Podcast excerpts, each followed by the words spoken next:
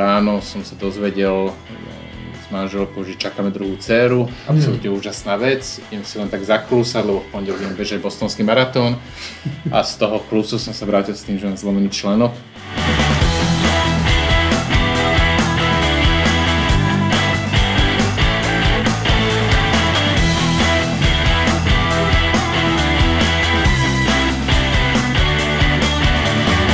Počúvate podcast Vykroč, ktorom vám Michal Kolek a Jaro Jeleník pravidelne približujú životný príbeh inšpiratívnej osobnosti nielen zo sveta športu. Všetko dôležité nájdete na našej stránke www.vykroč.com, kde nájdete aj kontaktný formulár na zanechanie otázky či typu na zaujímavého hostia. Ak sa vám náš podcast páči, šírte ho ďalej, veľmi nám tým pomôžete. A nezabudnite si dať výkroč odoberať Apple Podcasts, Spotify či Podbean, ako aj pridať na Facebooku a Instagrame. Ahojte priatelia, srdečne vítajte v ďalšej epizóde podcastu o inšpiratívnych ľuďoch Vykroč. Pozdravujú vás Michal a Jaro. Miško, na úvod ti dám e, pár otázok. Zažil si už na vlastnej koži, ako vonia a chutí zájazd podaný cestovky Bubo? Ešte nie, ale šetrím si a raz to určite rád vyskúšam. Bol si už v Severnej Koreji, Antarktíde či aspoň v Buenos Aires? Tak do týchto destinácií som sa zatiaľ ešte nedostal.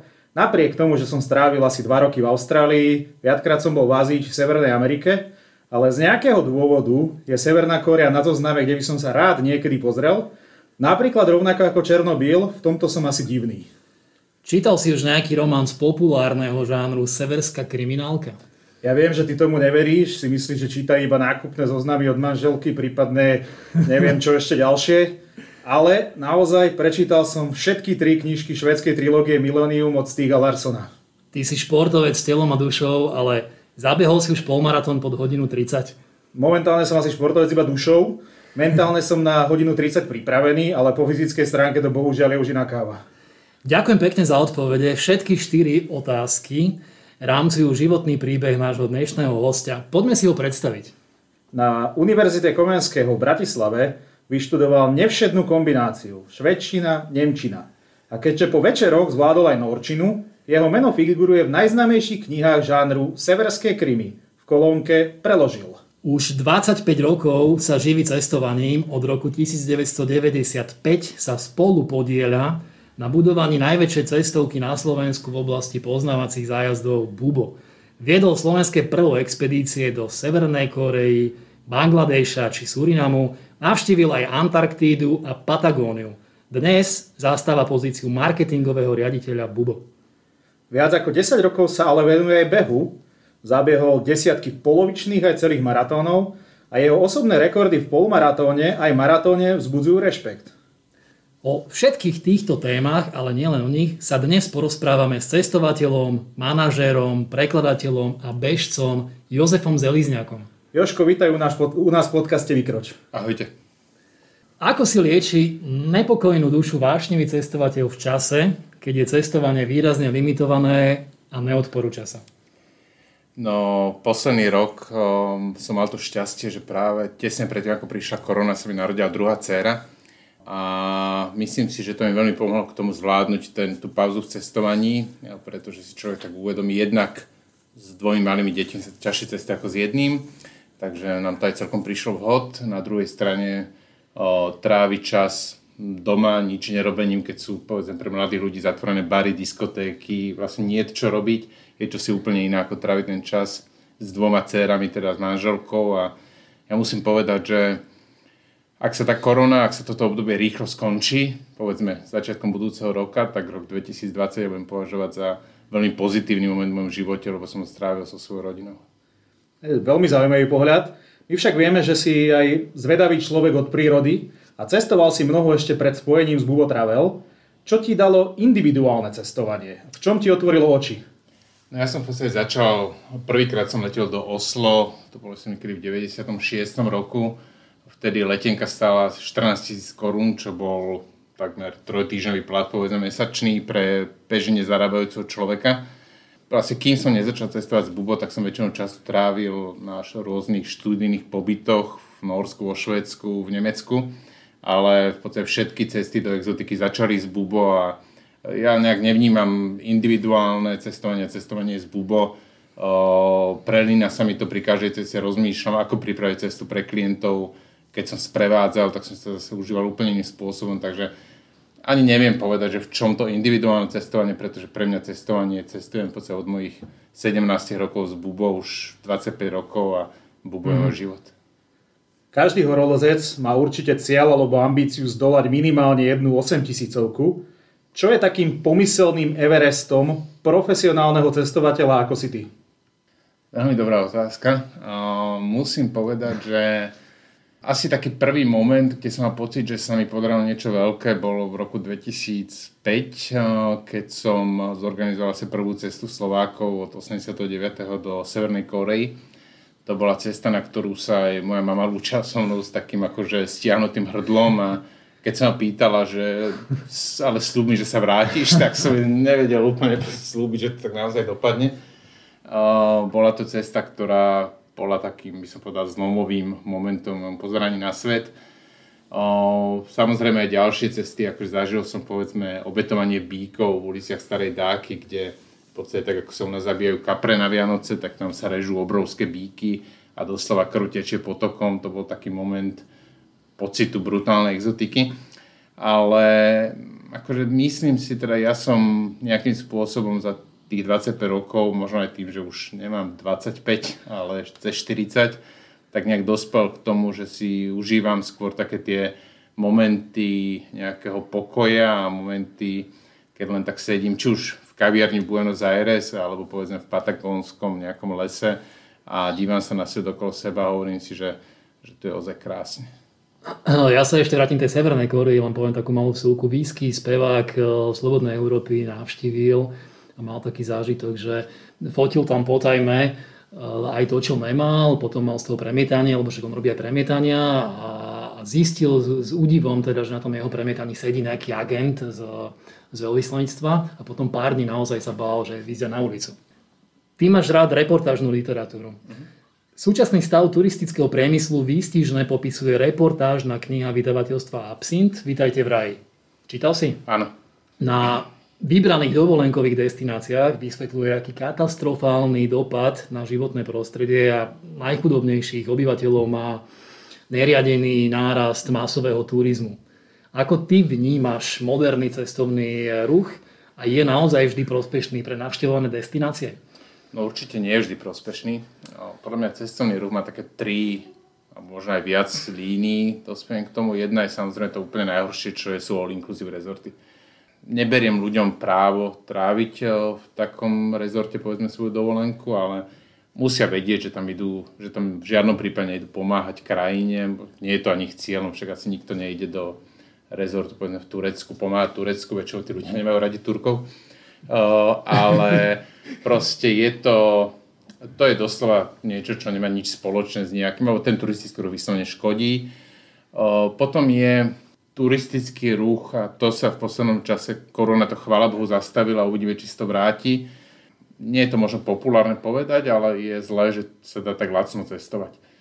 Kedy mm-hmm. si, to nejde ani o to, že by len bohatí ľudia mali cestovať, ale proste vo chvíli, keď aj my sme si to prestali vážiť, aj ja som si prestal vážiť mm. cestovanie mm. a keď človek môže odletieť, keď ho stojí taxík alebo aj linkový autobus na letisko menej ako letenka 3 hodiny odtiaľto, tak je niečo choré.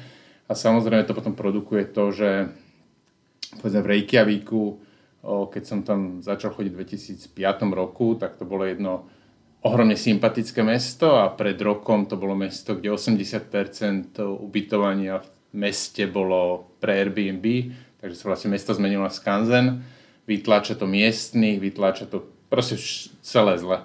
A to je čosi, čo iným spôsobom asi ako cez ceny sa regulovať nedá, pretože keď je niečo lacné, tak samozrejme ľuďom sa nedá zakázať, že, že tam nebudú chodiť. Taký turistický ruch škodí, ale teda ja si myslím, že turistický ruch môže aj pomáhať.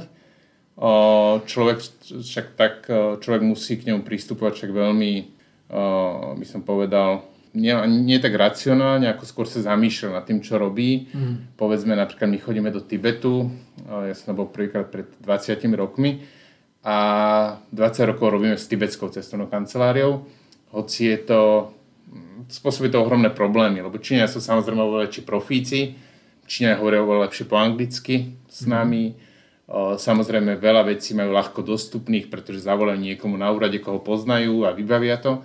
My robíme s tými Tibetianmi a nie je to vždy jednoduchšie, ale je to čosi, čoho sa nechceme vzdať. A toto sú tie momenty, kde keď človek... Ja si pamätám taký moment, keď som bol v Barme v 2002 to bolo asi. Mm-hmm. A ja som s mojím sprievodcom, povedzme, sme boli navštíviť takých fúzatých bratov, čo je vlastne barmský underground. To je asi ako keby 80 rokoch alebo 70 išiel človek na Havla do jeho obývačky. No a ja som stretol na nejakej... Disidenti. Doslova disidenti, akože boli oni aj niekoľko rokov v lágri a podobne. A na nejakej pamiatke som stretol takú nemeckú partiu a pýtala sa ma, keďže viem po nemecky, tak sme sa nejak dali do reči a pýtala sa ma tá turistka, že čo je tá budova, ja hovorím, že tak to je väzenie na čo ona v čase, keď Baran bola jedna z najtvrdších vojenských diktatúr na svete, mi povedala, že je čudné, že čo tu robí väzenie v takej krajine, kde sú takí dobrí ľudia. Mm-hmm. A v tej chvíli si človek tak zamyslí nad tým, že jasne môže človek ísť doslova s klapkami na očiach, nevidím, nevnímam, alebo ide rozhľadenie a snaží sa komunikovať s ľuďmi tak, že im pomáha, že tú krajinu neničí. A tá línia je často tenká, ale myslím si, že sa dá dodržiavať a teda nielen ja, ale mm-hmm. verím, že aj Bubo sa uh, tej línie snaží držať. Ktoré tri krajiny vo svete by mali návštevníci navštíviť dnes, lebo onedlho budú úplne iné? Hovorí sa veľakrát napríklad o Kube. Áno, možno Kuba. Ešte stále by som povedal, že Tibet, No, aj keď už samozrejme je iný ako bol pred 5 rokmi, pred 10, pred 20, ale tam ten posun, to človek nemá šancu zastaviť. Určite by som išiel do Iránu, aj keď tá krajina sa drží dlhodobo, ale je otázka mm. času, kedy sa to tam môže rozvrátiť ako v Líbii alebo podobne. Myslím si, že toto sú, toto sú také tie krajiny, možno Irán, Tibet, Kuba. Ako už bolo povedané, od roku 1995 prakticky hneď po skončení štúdia pracuješ naplno pre cestovku Bubo, ktorá sa dnes špecializuje na poznávacie zájazdy pre náročných. Prečo by sme mali v dobe, keď je svet na dosah a pár klikov na internete cestovať organizovane? A prečo práve z Bubo, ktorá je považovaná za elitárskú cestovku? No ja som začal robiť teda pre Bubo už počas vysokej školy. Ja som vlastne trávil väčšinu študentského roka teda štúdium na buď Bratislavskej univerzite alebo zahraničí a v lete som sprevádzal pre Bubo a vlastne do kancelárie som nastúpil v 2001 roku po skončení štúdia. Prečo z Bubo?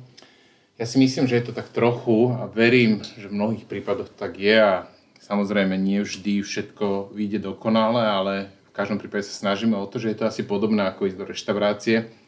Myslím, že každý si vie navariť, niekto horšie alebo lepšie, ale aj tak ísť do reštaurácie je niečím osobitné. A verím, že to je tak aj z Bubo, že keď povedzme idete sami do Venezuely alebo sami do Číny, tak akože človek má zážitky, určite tie zážitky neznamená, že sú horšie alebo lepšie, alebo zážitky sú individuálne, ale teda som presvedčený o tom, že s profesionálmi tú krajinu spoznáte lepšie.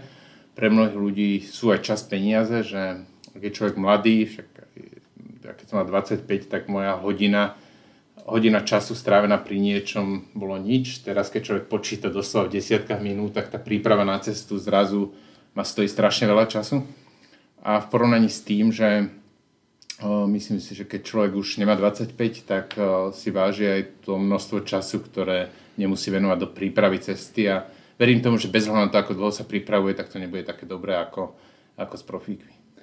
Prečo vám tak, tak silno záleží na tom, aby ste boli uh, iní? Je to deklarované vo videách, uh, na vašej stránke, uh, že nechcete byť priemerná cestovka, lebo potom by ten biznis zahynul. Vy naozaj chcete byť iný, chcete byť elitársky.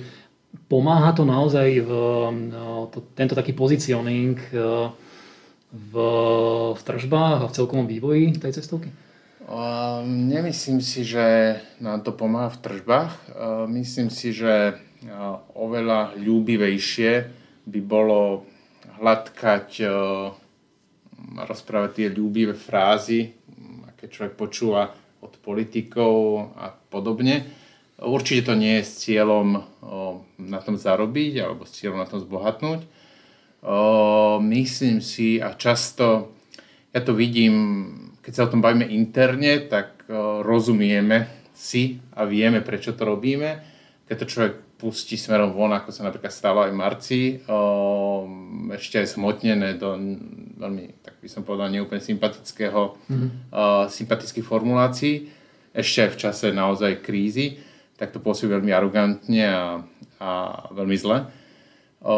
ale na druhej strane ja si myslím, že je dobré si opakovať a celú takú tú vnútornú mantru firmy postaviť na tom, že sme iní, priemer nám nestačí, proste my naozaj chceme robiť pre ľudí, ktorí žiadajú čo najviac, pretože v opačnom prípade budeme jeden z milióna. To si myslím, že je veľmi dôležité, aby firma to mala v takom základnom nastavení. Samozrejme je otázka potom, akým spôsobom má o tom hovoriť smerom na vonok a akým spôsobom má vážiť slova, tak aby o, bolo jasné, čo tým myslíme, mm-hmm. ale akože to základné nastavenie s tým nemám problém. Naopak teda ja som jeho súčasťou.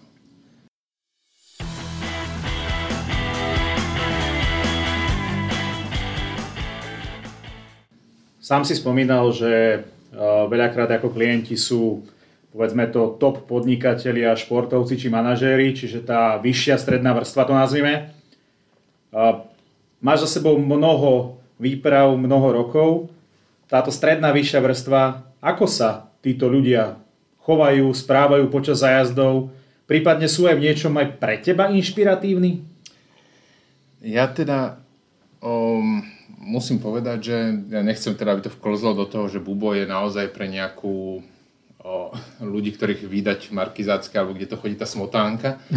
o, povedzme, ja som veľmi hrdý na to a teda už dlhšie nesprevádzam, asi 5 rokov nesprevádzam, odkedy mám deti ale vlastne ja som na mojich cestách stretával množstvo vysokoškolských a stredoškolských učiteľov. Povedzme, každý rok ja organizujem cesty pre uh, učiteľky základných a stredných škôl, ktoré si celý rok odkladajú peniaze na to, aby raz do roka niekam vycestovali Super, sympatické.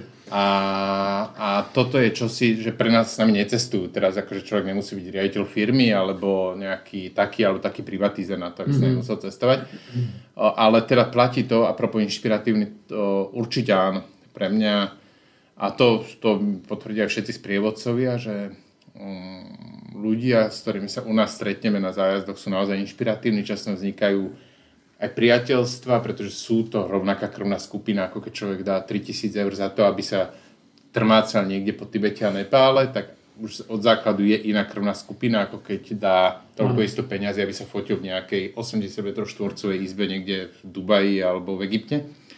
A plus, samozrejme, Bubo nie je lacná cestovka, takže na to, aby človek s nami cestoval, musí buď byť cieľavedomý, že toto chce, alebo musí byť úspešný, takže často vznikajú také tie nazval by som to biznis väzby, že ľudia začnú nevďak spolupracovať alebo sa baviť o témach, ktoré sú im spoločné z hľadiska práce, keďže ja si myslím, že práca je súčasť ľudského života a teda pre mňa je to také prirodzené, že mňa baví sa baviť o mojej práci, pretože ma to baví, že nie je to utrpenie. Asi máš skúsenosti alebo minimálne z počutia aj z nejakých iných cestovných kancelárií. Sú tí vaši klienti, správajú sa nejako inak, než eh, dajme tomu u vašej konkurencii, tým, že je to možno nejaký iný segment, iná trieda? Toto by som nepovedal. Ja celkovo si myslím, samozrejme nájdu sa hulváti aj eh, u nás, aj hulváti na mm, nejakých rezortov v Grécku, to je úplne jedno. Celkovo si myslím, a to nechcem lichotiť, že Slováci sú veľmi dobrí a to aj sa stretávame s tým, keď sa bavím s miestnymi, sú veľmi dobrí turisti, to nazviem, alebo návštevníci krajiny, pretože um, akože ľudia, majú, ľudia majú Slovákov radi, povedzme v porovnaní s Čechmi, to je to známe klíše, že my sa chceme na dovolenke často baviť, zatiaľ čo Česi chcú cestovať a spoznávať. Čo o, paradoxne, akože Bubo je poznávacia cestovka, ale vnímame to, že Slovák chce povedzme, do obeda si pozrieť krajinu, ale za súčasť poznávania krajiny nepokladá len to, že si odfajknem počet kostolov alebo odfajknem počet, počet pamiatok, ale dám si aj tú kávičku po obede a večeriem do dobrej reštiky. A to je čosi, čo je po, povedzme v porovnaní s Holandianmi alebo Čechmi, ktorí sú iný typ cestovateľov, ktorí budú od rána do večera naháňať tie pamiatky a večer si dajú paštetu z domu, lebo reštaurácia je drahá. Takže preto majú Slovákov rádi.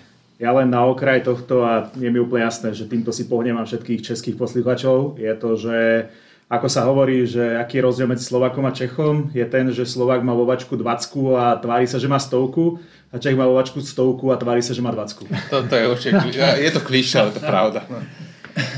Ak sa nemýlim, bubo znamená vír skalný a za tým si teda vieme predstaviť e, istú filozofiu, múdrosť, rozladenosť. Vy sami hovoríte, že v bubo lovíte zážitky. Joško, čo to presne znamená lovenie zážitkov a Viem, že je to možno ťaž, ťažká otázka, ale predsa len ktorý bol pre teba taký osobitý a najsilnejší? No, lovenie zážitkov je primárne, naša filozofia je postavená na tom um, a nemysl, nemyslím si, že sme v tom jediní, a myslím si, že sa nájdu dosť takí možno ľudia podobnej krvi, nemyslím si, všetci ľudia, ktorí rozmýšľajú rovnako cestujú z bubu a naopak, uh, že pre nás uh, je poznávanie mesta práve cez zážitky postavené na tom, že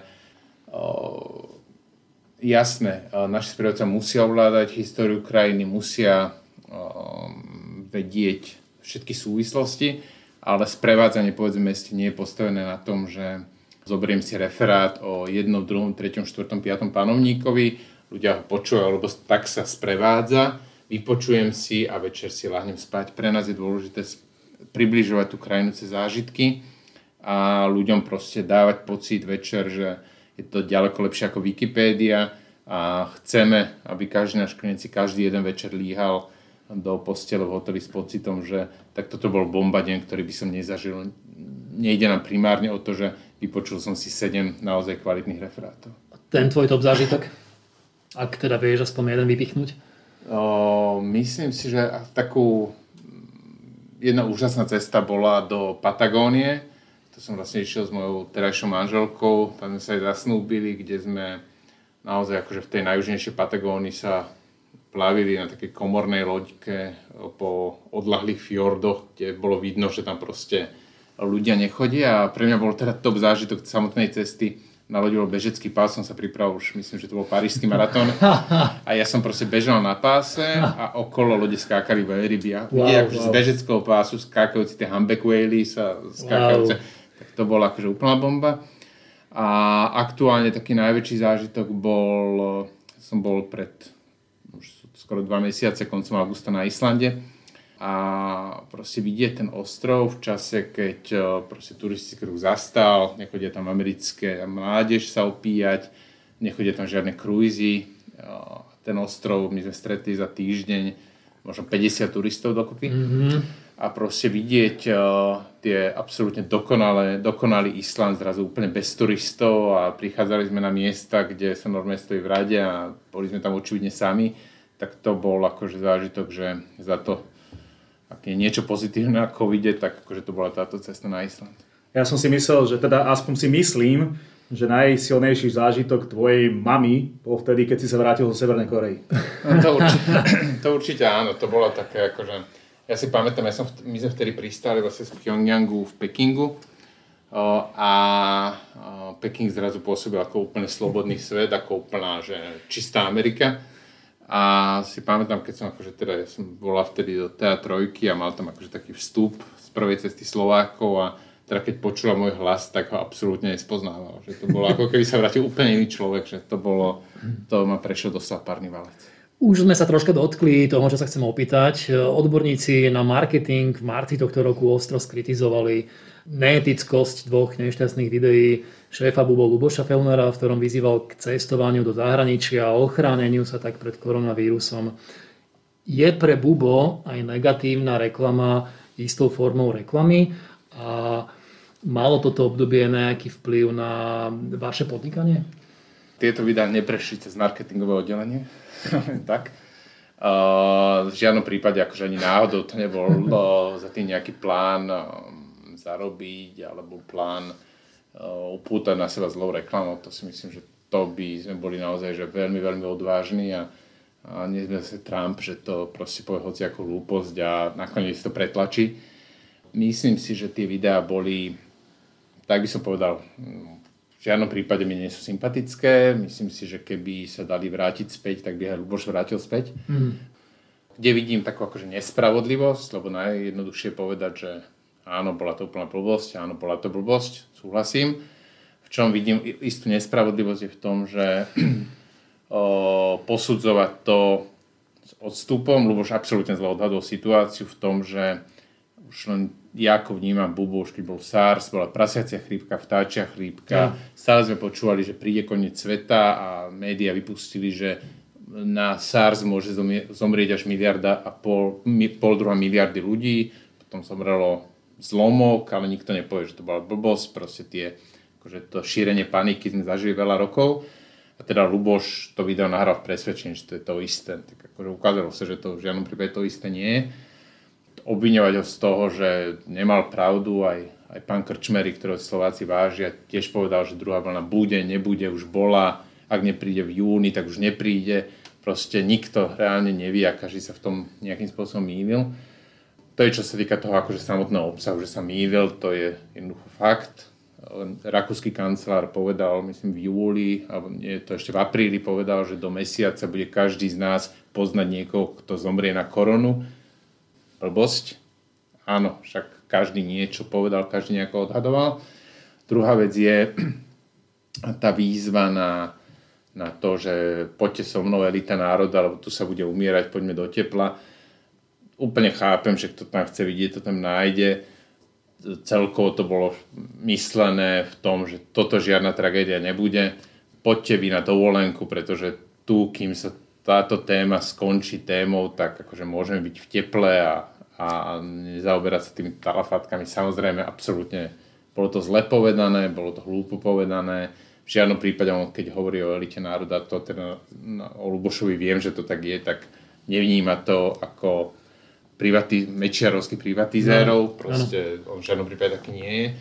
A skôr to bolo také akože rád by kontroverzne, kontroverzne vyhlásenie, ktoré absolútne prepálil a vypadalo strašne zle, takže, takže určite sa to nedá vrátiť späť, on musí počítať s tým, že pod chvíľou to bude niekto vyhadzovať na oči. Hmm. Myslím si, že je nespravodlivá. Teda úplne si myslím aj, že ten uh, um, ako to tak dobre slovenské exist- slovo na to existuje, že shitstorm, ktorý zažil, tak uh, uh, akože ľudia sa k ňom správali pomaly, ako keby on zabil Kuciaka a nie hey. niekto iný.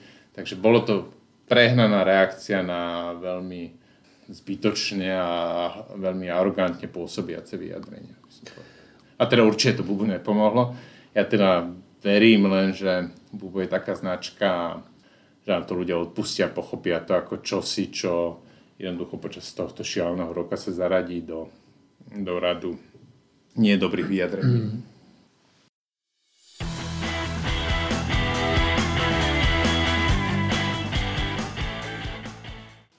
Ty si vyštudoval prekladateľstvo a tlmočníctvo.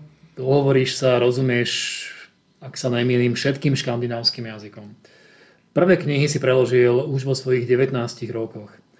Martinus dnes eviduje 55 diel spojených eh, s tvojim menom.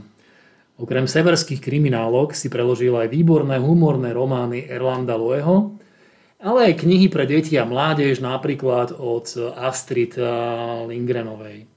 Tvoje preklady sú podľa čitateľov bravúrne. Mišo môže potvrdiť?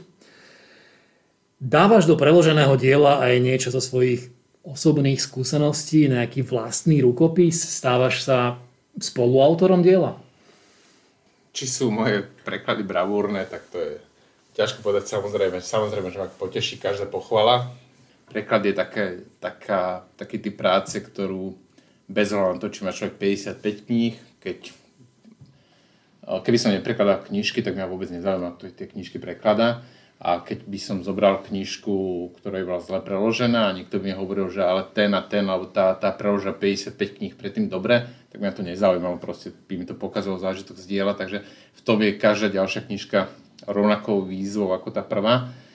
A, a určite sa mi stane, že nejaká knižka vyjde lepšie a horšie. Čo sa týka nejakej vlastnej, vlastného vkladu, určite áno. Ja teda musím povedať, že som čítal jeden, jednu knižku, alebo nie celú, skôr som tak nejak listoval ju, preklad Harryho, teda Nesbových, Nesbovej série do češtiny. A nejdem hodnotiť, či to bolo dobré alebo zlé, ale cítil som, že ten Harry je úplne iný človek, ako vnímam ja. Že proste, uh, tam som si, vtedy som si uvedomil, že človek, ktorý číta uh, povedzme Nesbové romány v češtine, v slovenčine a v angličtine, môže tú postavu detektíva vnímať úplne inak. Akože človek prekladá tie isté slová, nikto sa, ani ja to vedome nerobím, že by som sa nejakým spôsobom snažil meniť jeho charakter, ale určite, keď mi je nejaká postava sympatická, tak ho nechávam, povedzme, hovoriť. Takto by som to povedal ja.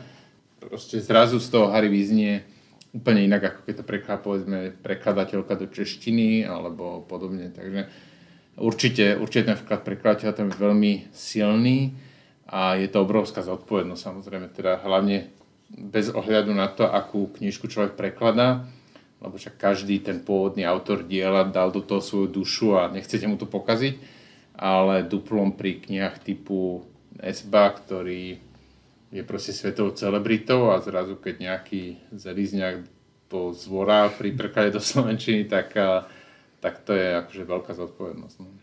Rozumiem, vlastne ak by ste zvoral, tak zvoráš intimné chvíľky a tisícov, 10 tisícov Slovákov. No, oni by nevie, často by ani ten človek nevedel, že prečo sa mu to nepáči. To je na tom aj to, že iné je, keď e, odborník povie, že toto je germanizmus, toto je čechizmus, to väčšinou ľuďom ani tak priamo nevadí, ale zrazu získajú z tej knižky zlý pocit a, a to teda človek nechce. Jednak kvôli Nezbovi a jednak kvôli povedzme 20, 30, 50 tisíc čitateľom, čo je knižky číta. Áno, vďaka tvojim, ako už bolo povedané, vynikajúcim prekladom severských autorov, napríklad Nora Jo Nesba či Šveda Stig Larssona, spoznali Slováci žáner škandinávskej kriminálnej literatúry plnej ponurej atmosféry Severnej Európy. Aj najnovší Nesbov román Kráľovstvo je kritikou označený ako temný ako uhoľná baňa pod tme. Prečo majú temné knihy s ponurou atmosférou plné psychopatov, úkladných vražd, taký čitateľský úspech? Ja si myslím, že to je dobré PR Škandinávie. Že to, človek, že to človek tak nejak čaká. Akože na každom, na každom kliše je trochu pravdy, naozaj ako Škandinávie nie je primárne južné Taliansko, že proste je tam väčšinou tak ako teraz vonku v Bratislave a to počasie nie je úplne, úplne v pohode. Ale myslím si, že to je niečo, že to očakávanie, očakávanie čitateľa, že určite by, neviem, ako by čitatelia reagovali, keby Nesbo napísal teraz román, ktorý sa odohráva na karibskej pláži a ktorý je o, OK, zavraždili tam niekoho, to by asi u Nesba muselo byť, ale zároveň by sa tam pila piňa koláda, tancoval na reggae a ľudia by sa kúpali pri 30 stupňoch mori. Zrazu by človek mal pocit, že to, že to nesedí. Zatiaľ čo, povedzme Macbeth alebo Kráľovstvo, romány, ktoré sú úplne iné ako tá séria Harryho Huleho, tá atmosféra stále zostáva rovnaká. Ty síce hovoríš, že detektívky nemáš rád, ale čo z toho, čo si preložil, je ti také najbližšie, čo si prípadne sám rád prečítaš ešte raz? Nesbo je pre mňa úplne extra trieda, musím povedať, čo sa týka kriminálok. Neviem, neviem, ako by som na Nesba reagoval, keby bol povedzme Belgičan alebo Grek. Samozrejme pre mňa aj ten, tá konexia k Norsku a k Norčine je zaujímavá a určite by som ho ale čítal, aj keby, teda, aj keby som ho neprekladal.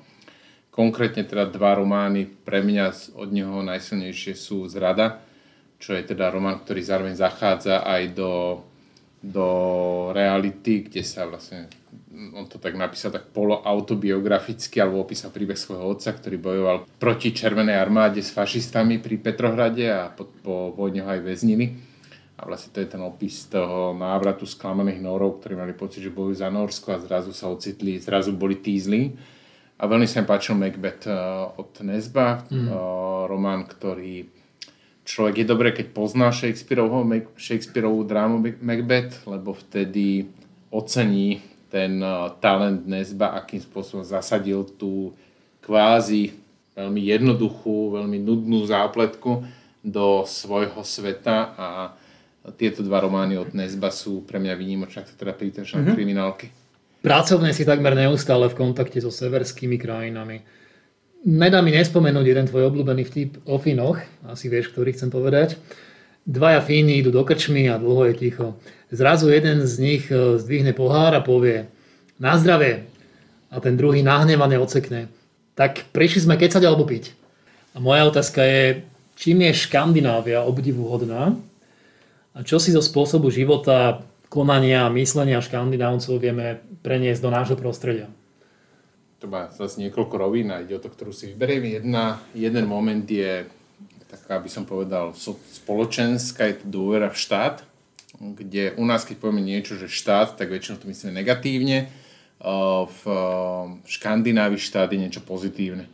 Proste je, viem, že sa na štát môžem spolahnúť, nejaký deň daňovej slobody vypočítavať, že od, od tohto dňa už zarábame na seba, to by v Škandinávii nikomu nenapadlo, pretože si uvedomuje, že tie dane, ktoré platí, teda ktoré v Škandinávii nie sú práve nízke, sú čosi, čo pomáha celému systému, aby fungoval, ale zároveň pomáhajú aj mojim deťom, mojim starým rodičom a pomôžu aj nejak budem mať problém. A ten, tá dôvera v štát a snaha, by som povedal, alebo nesnaha bojovať so štátom je čosi veľmi škandinávske. Druhá vec je, aj keď sa o škandinávcoch často hovorí, že sú individualisti, áno, toto platí, povedzme toto, že človek vodí do talianskej binárne a je tam brutálny hluk, aj keď tam nehrá hudba a človek vodí do fínskej krčmy a je tam hrobové ticho, lebo sa pije. Tak akože myslím si, že tam, či, či to človeku vyhovuje alebo nevyhovuje, mne to vyhovuje, v každom prípade je mi tá natúra bližšia ako talianska, ale, ale zároveň bez na to, akí sú, akí sú ľudia individualisti, tak uh, navzájom by som povedal si nezávidia a pomáhajú. A toto z ako kliše, kým to človek nezažije, že povedzme na Islande, keď sa vám pokazí auto, zastanete na kraji cesty, tak neexistuje, aby každé druhé, tretie auto pri vás nezastalo.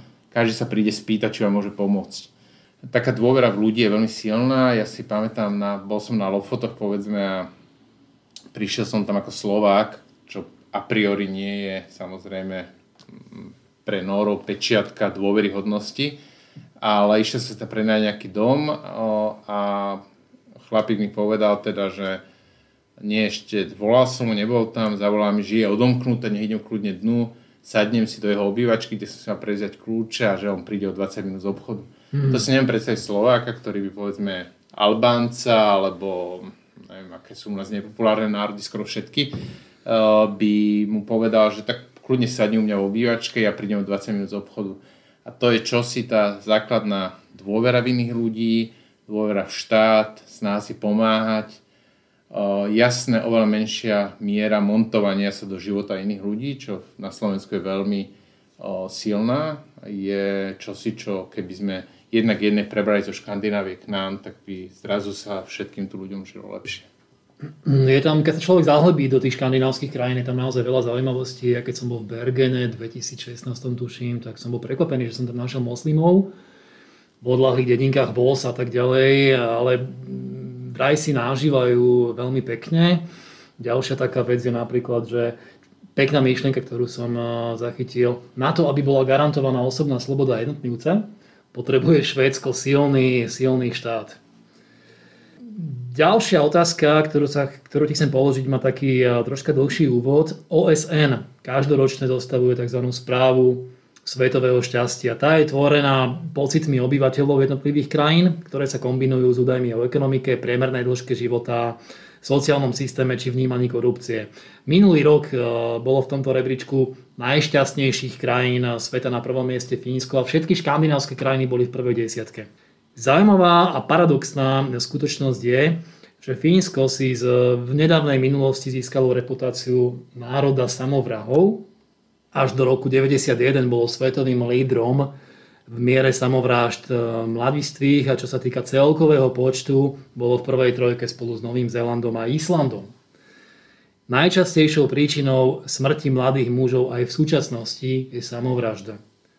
Za najväčší rizikový faktor považujú fínsky odborníci nie tmu a ponúre počasie, ale práve alkohol. V alkohole, spotrebe alkoholu je Fínsko spolu s Dánskom na popredných priečkach sveta. Ako ty vnímaš tento fínsky paradox najšťastnejšej krajiny sveta, ktorej obyvateľia podliehajú tak vysokej miere alkoholizmu a samovražd. No, že keď je človek alkoholik, tak je extrémista. Bude strašne šťastný alebo strašne smutný, tak to je jedna vec, ale... ale... Alebo keď má prísun, tak je šťastný a keď nemá, tak je smutný. Tak, tak, tak. A teda treba, aj treba povedať, že uh, Fínsko v 80 rokoch a Fínsko v roku 2000 alebo 2010 boli, sú iné krajiny. Uh, v 80 rokoch, keď teda hovorím, že do 91. bol líder, tak uh, bola to krajina na pomedzi vlastne západu a východu, vlastne neustále v ohrození sovietským zväzom, ano. pre ktorý sa ubránili, nemali ano. Nokiu. Ano. Toto sa veľmi zmenilo a tá atmosféra vo Fínsku je úplne iná, ako bola povedzme v 90. alebo 90. a 91. roku. Takže verím tomu, že toto aj pokleslo, že celkový taký ten, tá atmosféra v krajine, ktorá istým spôsobom aj formuje potom psychiku človeka je iná. Čo sa týka alkoholizmu, tak tiež je to tá situácia, akože svet sa globalizuje. Akože myslím, že tak ako dnes, hoci do hoci ktorej dediny človek, kde v princípe takmer kamkoľvek dostane kúpiť dobré pivo, čo ešte pred 30 rokmi nebolo. Je to dobré alebo zlé je otázka. Akože na jednej strane je to dobré, že si človek môže dať dobré pivo, ale zlé, že mu ho varí Heineken. A, a to isté a platí aj pre tie, by som povedal, alkoholické návyky škandinávcov, že keď ja som študoval v Škandinávii pred 15-20 rokmi, tak povedzme otvoriť si flašku vína v stredu len tak k večeri, že mám chuť, tak to akože to robia naozaj len ťažký alkoholici. ale zase v piatok alebo v sobotu neísť absolútne na doraz ako študent, tak to som absolútne trápny. To proste to, to akože buď som... No buď som, extrém alebo extrém. Som divný, áno. A z tohto vyplýval povedzme ten fínsky model pitia, aj celkovo škandinávsky, že celý týždeň nič, ale v piatok a v sobotu na doraz. A keď človek pije na doraz tak potom uh, robí hlúpe veci.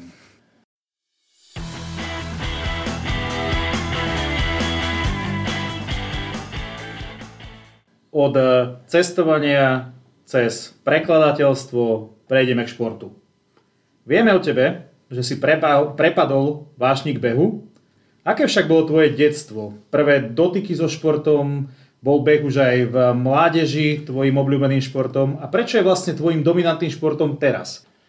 No ja som behával vždy rád, povedzme už si pamätám ešte na základnej škole aj mm, akože 12 minútovka, čo väčšinou ľudia nemali radi, alebo teda ľudia žiaci. Súhlasím. No tak pre mňa to bol akože najlepší šport, uh, najlepšia športová disciplína v rámci, v rámci telesnej výchovy. Potom som nejakým spôsobom prestal, ako na, povedzme, na vysokej škole som razil takú teóriu, proste, že ja sa nehýbem, ja proste nemám rád prírodu ani šport a vôbec, akože to, to, to, je, to nie je pre mňa. No a potom, myslím, že to prišlo tak niekedy okolo roku 2003, možno 2004, teda zhruba niekedy som mal 26 rokov približne, som tak nejak akože začal pozvolna behávať, potom stále viac, zabel som si nejaký devín Bratislava, um, na prvýkrát povedzme nie zlé a ja strašne rád cestujem, milujem Európu, mm. um, mám strašne rád mesta a sú povedzme bežci, pre ktorých je akože beh ísť tu v Bratislave, akože ísť na železnú studničku a teda behať po lese, alebo aj to sa mi nepáči, lebo je tam predsa asfalt, proste behať v prírode. Pre mňa je beh v prvom rade taká forma meditácie. Ja najradšej behám po asfalte, najradšej behám po mestách, ktoré nepoznám, pretože za veľmi krátky čas ich spoznám úplne inak. Korona ma zastavila, ale vlastne som si tak, ani to nebolo ani cieľa, tak niečo, čo vypnulo prirodzene, že som chcel zabehnúť polmaratón v každom hlavnom európskom meste. Máš Pre... takmer 30, podarilo sa? O, ešte nie, ešte mi chýba pár, ale už nie veľa teda, ale pre mňa zrazu som dostal povedzme do Cardiffu, kam by som mm. určite nešiel, ale zrazu sme boli s manželkou na výlet Cardiffe na víkend a jasné, že Cardiff akože naozaj môžem povedať, že to nie je mesto, do ktorého treba cestovať, ale spoznal som ho a mám k ňom pozitívny vzťah, lebo som si ho proste prebehol. A z toho pohľadu vlastne sa pre mňa beh stal takou súčasťou života, lebo, lebo dá sa veľmi ľahko, povedzme, keď rád človek pláva, tak akože jasné, že keď prídete do Cardiffu, môžete ísť do plavárne a plávať v bazéne 25 ale nie je to úplne to isté, keď človek obuje tenistky a prebehne sa povedzme po Seville alebo po Atenách, Solúne alebo Reykjavík. Teba bežecké tabulky evidujú ako 9-násobného maratónskeho bežca a to v období rokov 2013 až 2019 s osobným rekordom 3 hodiny 2 minúty na rýchlej trati v Berlíne v septembri 2019.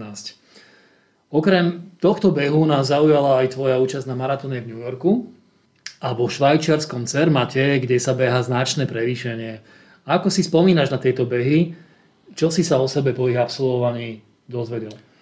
Musím teda povedať, že mám strašne dobrého trénera, ktorý sa volá Štefan Méreš z Run for Fun a akože vďaka nemu sa tak zlepšujem, ako sa zlepšuje, pretože no, jasné, že každý, nikto nemá veľa času, ale teda ja mám pocit, že mám naozaj že málo času a vďaka nemu v príprave, v tréningu môžem behať oveľa, oveľa menej, ako by som musel. Povedzme, môj najdlhší beh pred, v rámci prípravy na maratón je 24 km jeden a proste ja som viac ako 25 km v živote rekreačne nebežal. Čo je strašne dobré, lebo vidím na tých akože bežcoch, ktorí sa pripravujú bez trénera, často behajú 30 a stojí to strašne veľa času a to mne brutálne vyhovuje. A zároveň platí teda to, že asi každý bežec vie povedať, že polmaratón je proste šprint, že tam nemôžete odflaknúť ani 1 km, mm. lebo v tej chvíli už, ak teda vám ide o čas, už to, už to nedobehnete. Maratón je úžasný v tom, že vlastne do 30. kilometra si človek kluše a potom tých posledných 10 km rozhoduje o tom, ako dopadnete. A, z toho pohľadu, akože tie, každý jeden maratónsky beh, ja si pamätám, myslím si, že skoro každý kilometr z neho, lebo každý jeden kilometr prebehol v nejakej atmosfére. Môj naj, akože posledný maratón zatiaľ bol ten berlínsky, ktorý bol výnimočný v tom, že ja som vlastne 5 mesiacov predtým bol v Bostone, som sa kvalifikoval na bostonský maratón, prišiel som tam a deň pred uh, asi samotným maratónom, bol to, my sme prileteli v piatok, v sobotu, v nedelu ráno som sa dozvedel no, s manželkou, že čakáme druhú dceru. Absolutne mm. úžasná vec. Idem si len tak zaklúsať, lebo v pondelok idem bežať bostonský maratón. A z toho klúsu som sa vrátil s tým, že mám zlomený členok. A išli sme do nemocnice a vlastne v čase, keď celý ten Boston bežal ten úžasný maratón, tak ja som mm. na barlách skackal po Bostone. To bolo tak akože dosť tragické. No a ten Berlín, ktorý prišiel 4 mesiace potom, vlastne po tej zlomenie členka, bol môjim cieľom bolo zabehnúť do 3.05, pretože to je vlastne meta, ktorá v mojej vekovej kategórii, ktorou sa človek kvalifikuje na Boston. No a bol to úžasný zážitok v tom, že som sám sebe dokázal, že vlastne bez nejakej veľkej prípravy za veľmi krátky čas po tej zlomenine som dokázal prebehnúť, si zabehnúť osobák, prebehnúť slušný čas v tom maratóne a, aj teda Berlín, ja som tam študoval, Berlín je pre mňa jedno z top miest na svete a stále ako človek, ktorý prežil pád Berlínskeho múru, alebo ktorý neprežil a ktorý zažil, tak pre mňa to prebehnutie, ten finish, vlastne keď človek prebehne to Brandenburskou bránu a rúti sa do cieľa, je silný emočný zážitok. New York, tak jak Američania sú absolútne dokonalí v robení tej show, tak pre mňa New, akože New York bol absolútna bomba. Bolo to ešte lepšie, ako som čakal a bolo to tiež super. Cermat bol určite samozrejme najťažší maratón v tom, že človek vlastne vybieha myslím, že z 1200 metrov nad morom, dostane sa nejakých 2400, zbehne na 200 a cieľ je znovu 2500. A to bol ten maratón, ktorý to bol, myslím, že jediný maratón, ktorý som neprebehol celý, kde sa aj časť kráča, alebo proste už to nejde v tej výške a kde proste mi vôbec nechutilo pivo, keď som ho dobehol. Proste nechcel som nič, len, len to prežiť, ale, ale zároveň to bol akože prírodne absolútne najkrajší maratón na svete. Ak teda zrejme tento podcast počúvajú bežci, tak určite ten Cermacký maratón odporúčam všetkými desiatimi. Akože bežať pod Matterhornom je absolútne výnimočné, aj keď ho nevidíte, povedzme, ako som ho nevidel ja, lebo bola hmla. Mm, ďakujeme za tip. Nie každý rád beha masové behy, niekto rád beha v prírode.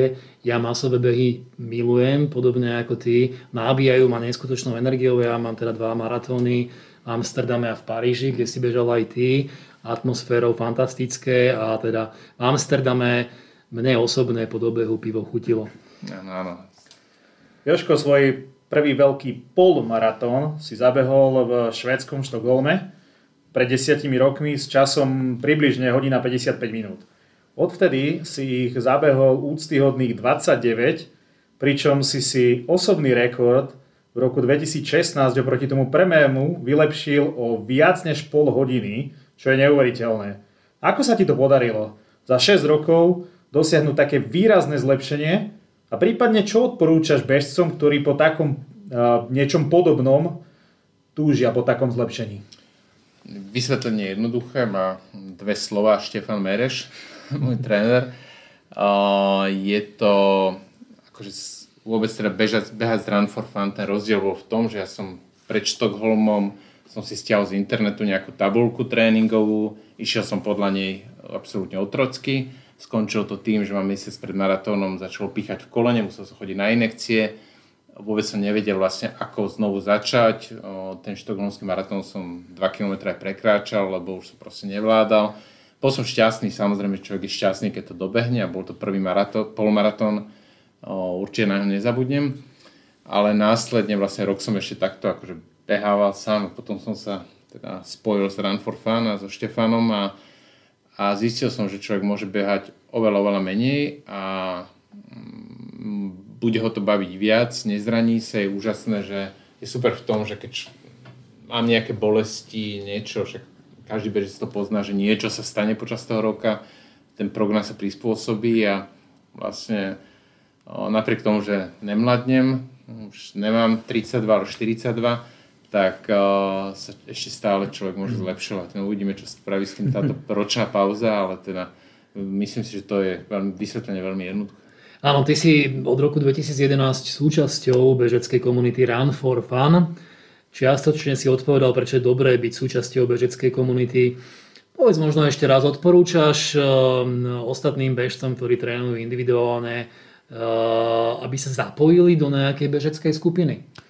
Závisí od toho, že čo človek chce. Ak, sa, ak človek si behá len tak, že si len tak kľúše a veľa ľudí nemá rado masové behy, ako si spomínal, tak uh, možno to vtedy nemá zmysel. Akože ja tiež, povedzme, ja som človek, ktorý radšej beha sám, ja si počúvam knížky, keď behám, mm-hmm. že vlastne si dám slúchatka. Vlastné? nie, nie, nie vlastné, ale akože veľmi veľa knížiek, ktoré majú tisíc a viac strán, tak som vlastne v živote by som si nenašiel čas ich čítať, ale povedzme je to 50 hodín nahovorených, tak ich mesiac počúvam počas behov a zrazu povedzme Musila alebo podobne Muž bez vlastností, knižka, ktorá, mm. ktorú som roky odkladal stiahol som si ju, vypočul a úplne úžasné. Tak z toho pohľadu, akože keď človek beháva iba tak, tak by som povedal, že možno to zmysel nemá. Alebo chvíli, keď to chce robiť s cieľom, že prípravy, zlepšovať sa, keď začne cítiť vo sebe, v sebe nejakú takú túžbu, že chcem sa zlepšovať, mm. tak vtedy je to dobré. V tej mm. chvíli je, dô... by som len nepovedal, že dobré, ale životne dôležité a ja tu mám kolegov, ktorí začali behať sami a obidvaja, obidvaja skončili do mesiaca. Hovoril som, že tak skončia a skončili do mesiaca s tým, že jeden si odpálil nejaký, jeden sval, druhý koleno a prestali behať. No, tak akože, samozrejme, aj takto to môže dopadnúť, ja som oveľa mladší odo mňa. Takže z toho pohľadu je ten tréner veľmi, veľmi dôležitý, lebo dozera na to, aby sme to neprepálili na jednej strane a na druhej strane šetrí náš čas, pretože vhodným striedaním rýchlych behov, pomalých behov o, a tak ďalej, tak človek o, za oveľa kratší čas sa zlepší. Čo, je to možno niečo podobné ako bubo pri cestovaní, že mm. za mhm. oveľa kratší čas prípravy má človek oveľa väčší užitok. Tak namiesto knižky najbližšie behy môžeš počúvať svoj vlastný podcast. Minimálne 1-2. Ako vnímaš behanie ako také? Keď niekto je spevák, tanečník, maliar, vytvára niečo, čo okoliu druhým ľuďom prináša radosť alebo užitok. Má podľa teba behanie takúto pridanú hodnotu pre tvoje okolie alebo pre spoločnosť? No má, lebo vďaka tomu prekladám knižky. je to, o, o, myslím si, že určite každý, tak aj, beha, aj bežci sú rôzni a teda pre mňa behanie je forma absolútne psychického oddychu. Jednak veľa, či už marketingových nápadov pre Bubo, či už uh, slovíčo pri preklade, či už aj nejaké inšpirácie pre preklad, povedzme Knausgorda, ktorého som prekladal, čo je moja absolútne najľúbenejšia knižka. asi taká šesdielná séria Môj boj, tak som objavil práve tak, že som ju počúval slúchadla a som si hovoril, že Ježimária, toto chcem prekladať. Tak pre mňa jednoznačne, teda má to určite veľmi pozitívny vplyv na moju rodinu, lebo um, mám ten čas hodinu vypnúci, byť úplne vo svojom svete, kde zároveň nie je iba človek zavretý, nepozerá futbal alebo nejaké hlúposti, ale proste robí niečo pre svoje zdravie. Beh je úžasný v tom, že je úplne monotónny, ako človek chce mať monotónny, že proste doslova zapnem tempomat a bežím do Heimburgu bez toho, aby som musel na tým nejakým spôsobom rozmýšľať. Veľmi pekné posolstvo pre každého, kto ešte nebeha, alebo pre každého, kto na nejakú dobu behať prestal.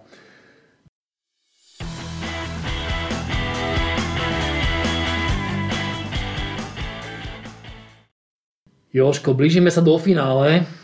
Našim hostom je stále Jozef Zelizňák, špičkový slovenský prekladateľ, cestovateľ, manažer a výborný bežec. Úspešný muž zaspáva spokojný a zobúdza sa netrpezlivý. Považuješ sám seba za úspešného muža? O, zaspám spokojný a zobudza ma dcera. a ona je netrpezlivá. Tak istým spôsobom áno.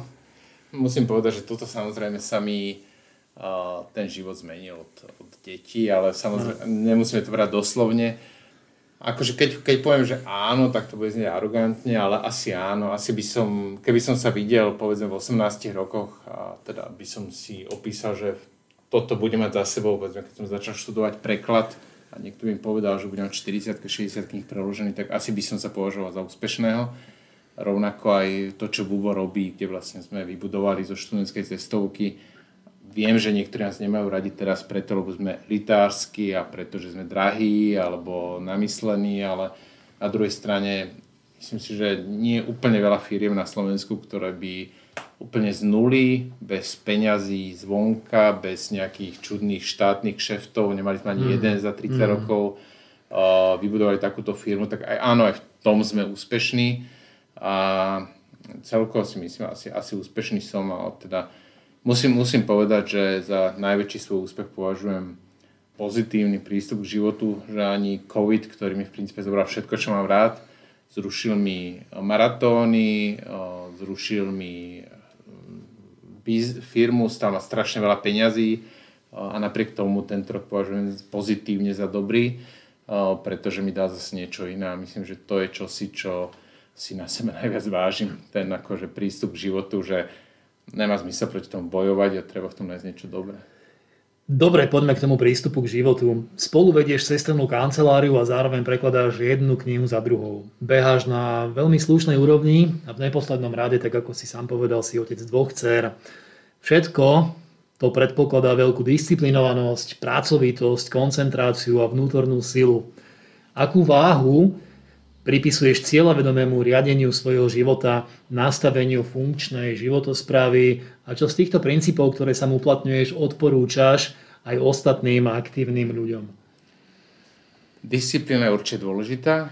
Ehm, vytrvalosť a jednoducho schopnosť zadeliť si čas a robiť jednu vec dôsledne. A, tak to určite je čosi, čo, bez čoho by som to nedal či by som to odporúčal, no to je tak trošku, akože odporúčam byť robotom alebo strojom, asi skôr nie. No, akože buď to človek má v sebe alebo nemá, teda ja to v sebe mám a taký život ma baví, ale úplne chápem, že by človek, ktorý je zvyknutý večer si len tak zapnúť telku, alebo nehovorím ani o tom úplne naj, jednoduchšom spôsobe života, že však zapnem si to úplne niečo pôjde, tak to mi akože to vôbec nepoznám. Mm. Ale už aj vôbec to mám asi 8, 800 filmov, ktoré by som rád videl a to mi teraz vypadlo zo systému, nemám na to priestor, neviem to tam zaradiť a tým pádom toto mi uchádza a musí človek byť ochotný veľa obetovať a povedať si, že na toto bude čas v ďalšom živote. Teraz som si z poličky zobrať týchto 5 vecí a ostatné ma netrápia. Sám si to trochu už načrtol ohľadom súčasnej situácie, ktorú teda všetci asi môžu považovať za prekážku, prípadne nepriaznivú okolnosť. Že to prekonávaš vo svojej podstate tým, že proti tomu nebojuješ a snažíš sa z toho naopak e, niečo pozitívne si zobrať. Napriek tomu otázka, keď zabudneme na COVID, Ako vo všeobecnosti prekonávaš prekážky, nepriaznivé okolnosti, ktoré pre teba život stavia? Manželka mi niekedy negatívne hovorí, že od nich odchádzam. proste, ale... Na Island. No áno, ale že proste neriešim radšej. A, a určite na tom niečo pravdy bude. V tej odbornej te- terminológii sa tomu hovorí, nechám to vyhniť. Áno, istým spôsobom áno, ale proste nebujem vojny, ktoré nemôžem vyhrať. By som povedal tak, že Aha. proste keď vidím, že niečo nemá zmysel, akože môžem samozrejme od marca každý večer vypiť fľašu whisky, lebo korona, lebo mm. toto, ale proste nezmeníme to a jasné, že nefunguje to 100%, však akože každý je človek, ale by som povedal tak, že prekážky, keď, keď zasítim šancu tú prekážku zdolať, tak sa zahríznem a idem po nej, ale, ale keď vidím, že je príliš vysoká, tak... Tak ju radšej obídeš. Tak ju radšej obídem. Čo ťa motivuje v živote? Odkiaľ čerpáš motiváciu? Myslím si, že v každom životnom období to bolo niečo iné. Mm-hmm. Um, bude to znieť strašne intelektuálne, ale určite mi pomáha to, že som ako, povedzme, niekde do skončenia výšky, alebo to možno 30 rokov strašne veľa čítal Takže mm-hmm. to niekde to vytvorí to, takú tú základnú os. Potom je to nejaký cieľ, čo, ktorý má človek pred sebou a, a či už sú to teda aktuálne asi najviac akože to keď má človek 9 mesačnú dceru, tak sa furt bude vrácať k tomu a proste bude stále hovoriť o deťoch. Ale istým spôsobom určite teraz momentálne je to čosi, čo povedzme prekon- pomáha mi prekonávať tento problém. Um, nejak akože nečítam žiadne psychologické knihy a nič podobné, že proste beriem to nejakým spôsobom zo života okolo seba, zo seba a, a zatiaľ mi tak stačí. Zatiaľ mm. som nenarazil na, nenarazil na nejaký problém, že by som si povedal, že tak tu už ďalej nechcem. A je nejaká kniha, film, hudba, nejaký obraz alebo niečo, čo by zmenilo alebo vplnilo tvoj život? Spontánne mi napadá, ale to, to už veľmi dávno, keď som čítal uh, Cudzinca od Camusa. Áno. To bola taká knižka, ktorá mnou pohla. Určite e, z hudby veľmi dlho počas vysokej školy som žil obdobím psychojakov a teda celou tou poetikou bratov Topolovcov. Topolovcov. To bolo čosi, čo by som povedal, že ma formoval a celkovo Nevedel, nevedel by som povedať, možno keby som sa zamyslel, keby som to dostal mailom a dostal by som hodinu čas na rozmyslenie, tak by som vedel povedať viac kníh, ale mám pocit vnútorný, že také nejaké že formovanie môjho života bolo niekedy v 90. rokoch na prelome a teraz uh, staviam na tom, ako necítim. Zásadne si nemyslím, že keby som sa na svoje, svoj pohľad na svet a celkovo, aké mám teraz, pozrel ako 18 alebo 20 ročný, že by som mal pocit, že som sa nejakým zásadným spôsobom zmenil. Ďakujem za smeš na ďalšiu otázku. Čo by si poradil so svojimi súčasnými skúsenostiami samému sebe vo veku 15 rokov? Jozef Zelizňák, zrelý človek, čo by poradil mladému Joškovi? Všetko mal pred sebou. Strašne zvláštne to bude znieť, ale, ale úplne rob všetko tak, ako to plánuješ urobiť, alebo ako neplánuješ, rozhoduj sa spontánne a rozhoduj sa tak, ako sa rozhodol.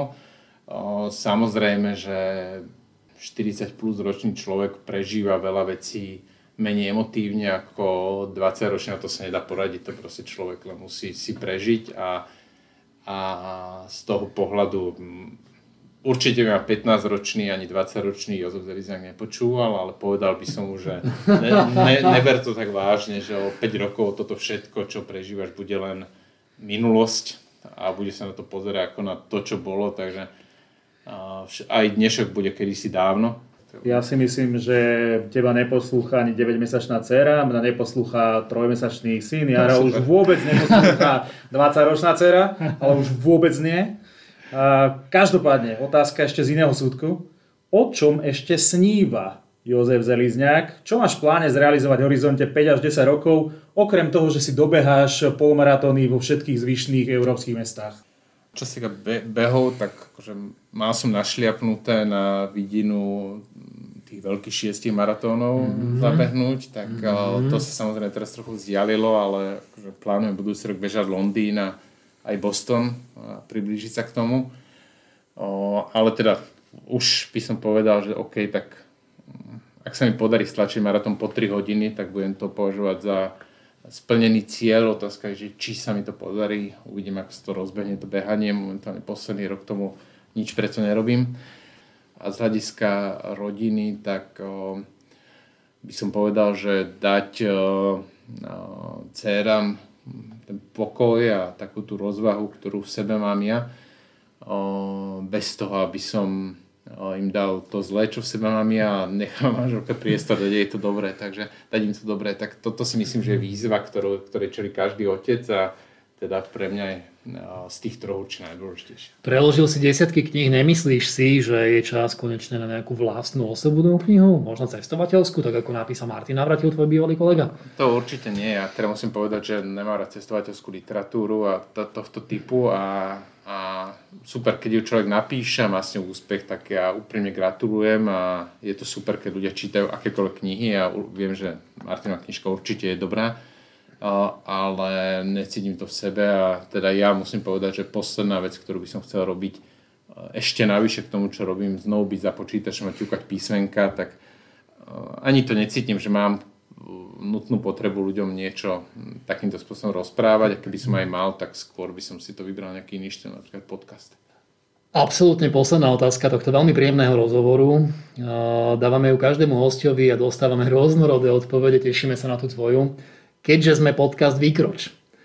Čo je tvojim vykročením do nového dňa? Máš nejaký stály ranný rituál, obľúbené jedlo, cvik alebo hudbu, ktorá ťa naladí? Toto sa zmenilo samozrejme, odkedy som otec. Uh, musím povedať, že...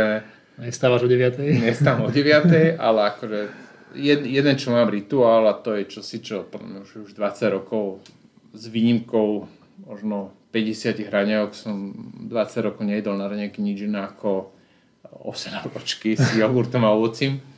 A to cítim, že keď to som si ráno nedal, tak to je nejaké čudné ráno. Buď som na dovolenke, alebo neviem, proste nefunguje to. Uh, ale teda momentálne ranný rituál samozrejme je uh, raňajky s deťmi a potom zaviesť do škôlky a, a cestou, cestou domov, povedzme podľa toho, aké bolo ráno, počúvať buď uh, nejakú hudbu ala eh, Františka Sahulu alebo nejaký taký ten český o, eh, pivný rok o, alebo, alebo si pustiť nejaký presne podcast a venovať sa už svetu, volať rodičom. Už toto sa stalo povedzme za posledné dva roky ranným rituálom a myslím si, že nejaký rok to ešte dostane bez hľadu na to, aké by som mali ja predstavy alebo či by som to chcel robiť inak. Úprimne teda ja pre mňa väčšinou chodím spávať okolo jednej a teraz stávam o 6 a pre mňa to nie je nejaký také, že by som potreboval nejakú ďalšiu novú motiváciu na deň. Proste som rád, že spánok sa skončil a môžem fičať ďalej. Dámy a páni, to bol Jozef Zelizňák, s ktorým sme sa dnes v špeciálnej situácii v polovici oktobra 2020 rozprávali s rúškami na tvári. Je to muž, vďaka ktorému sa mohli Slováci začítať do skvelých kníh Jonesba, vďaka ktorému viacerí z nás spoznali a spoznávajú exotické krajiny a vďaka ktorému je slovenská bežecká séria a scéna o niečo bohatšia. Nech je tvoj príbeh inšpiráciou pre všetkých našich poslucháčov. Ďakujem pekne za rozhovor, prajeme ti veľa osobnej aj rodinnej pohody a nech ťa naďalej náplňa všetko to, čomu sa venuješ. Ďakujem pekne.